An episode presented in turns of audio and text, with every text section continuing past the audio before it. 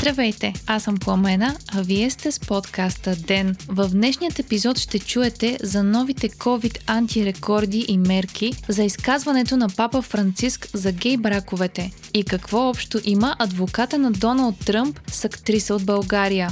Четвъртък, октомври, 22 ден.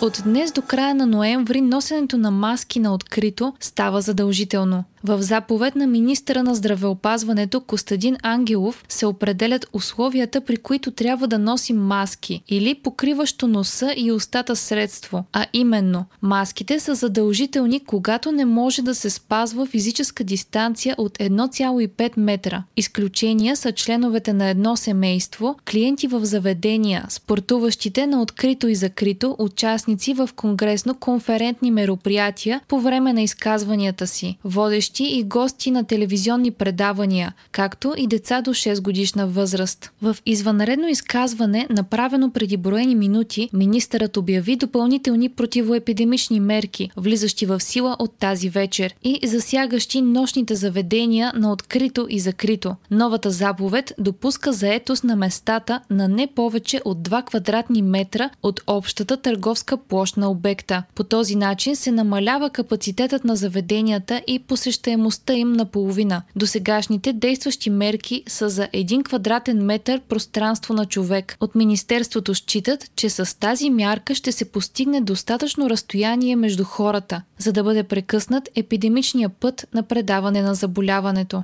Три антирекорда бяха регистрирани днес на настанени в болница 1732 и на починали за последното денонощие 29 души. Новите случаи са 1472 при направени 8738 теста или 16,8% от тестваните са дали положителен резултат за вируса. Излекували са се 184 човека. По време на редовният брифинг на нощ, Тодор Кантарджиев, директор на Националния център по заразни и паразитни болести, обяви, че в момента няма грип, Кантарджиев поясни, че циркулацията на грип започва ноември месец. Първото епидемично разпространение е декември, а пикът е януари и февруари. Той препоръча на всички да започнат да пият витамин D, но да внимават да не прекалят с него. Множество проучвания доказаха, че добрите количества на витамин D в тялото съществено намаляват шанса от осложнения при респираторни заболявания, включително от COVID-19. Витамин D се набавя предимно чрез слънчевата светлина, но през есента и зимата много хора имат недостиг от него. Междувременно, според министъра на здравеопазването Костадин Ангелов, най-големият проблем в момента е свързан с медиците, които са на първа линия. Според него, голяма голяма част от тях са заразени, болни и изтощени. За това решение ще се търси в активно участие на лекарите в доболничната помощ. Започнали са и обсъждания с медицинските университети. Студентите 6-ти курс медицина да помагат на лекарите в болниците и това да се счита за стаж. Междувременно новият директор на Александровска болница в София, професор Борис Богов, заяви пред BTV, че се мисли за откриване на допълнително COVID отделение защото леглата за пациенти с вируса са запълнени. Той допълни, че е обсъждано с министъра на здравеопазването всички 90 болници в София да открият COVID отделения. На този етап само в 13 болници в столицата има такива.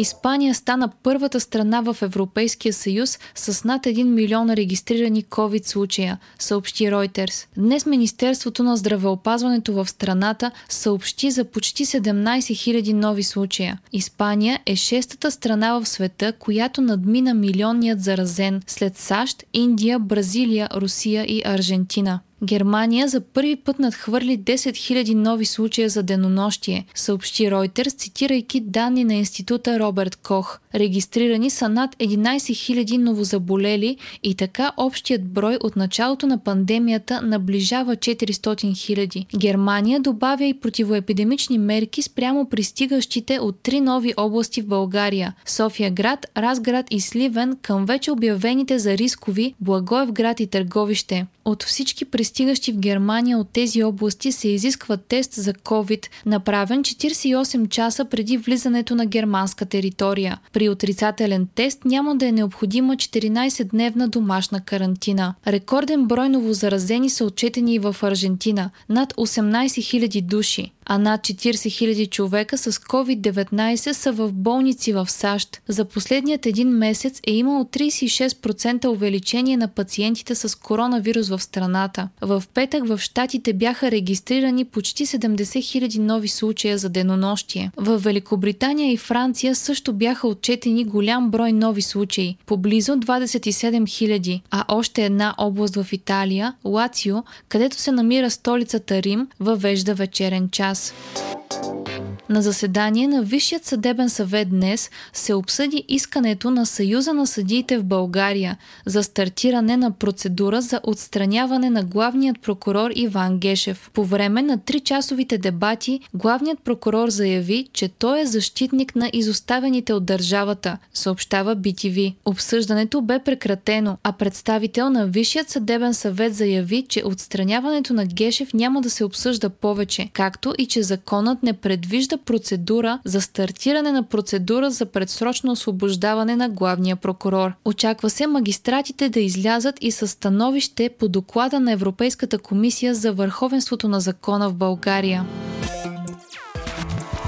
Още от деня историческо изказване на папа Франциск, в което той дава подкрепата си за еднополовите бракове под формата на граждански съюзи. В документален филм по повод духовната грижа към ЛГБТ хората, папата е заявил, че хомосексуалните са Божии чеда и имат право да са част от семейството. Той допълва, че трябва да се създаде закон за гражданските съюзи и по този начин еднополовите двойки да са правно защитени. Позицията на католическата църква по въпроса е консервативна и не одобрява брак между еднополови двойки. САЩ подаряват на България два изтребителя F-16. Самолетите са извадени от експлоатация, разглобени са и няма да се ползват за летене. Вместо това авиомеханиците ни ще могат да тренират с тях. Един от най-близките съветници на американският президент Доналд Тръмп, адвоката му и бивш кмет на Нью Йорк, Руди Джулиани е хванат в компрометиращ запис с участието на българска актриса. Става въпрос за актрисата Мария Бакалова, която е част от новия филм за Борат. В него тя играе дъщерята на известният герой на Саша Баран Коен. Борът е пародия, която често съчетава сценария с истински случки, в които персонажите не знаят, че са част от филм. По време на снимките Бакалова се е представила за журналист от консервативна медия и е взела интервю на Джулиани, като след това го е поканила да изпият нещо заедно. Тя го води в хотелска стая, където имало множество скрити камери. Бакалова маха микрофона от Джулиани, при което се вижда как той ляга и си пъха ръката в панталоните. В този момент влиза Саша Баран Коен, облечен в розово бельо и започва да крещи, че дъщеря му е на 15 и е твърде възрастна за Джулиани. Според Джулиани, в нито един момент преди, по време или след интервюто не се е държал неуместно и ако Коен твърди друго, то той лъже. Адвокатът на Тръмп обяснява странния кадър с това, че си е запасвал ризата, след като са свалили микрофона му.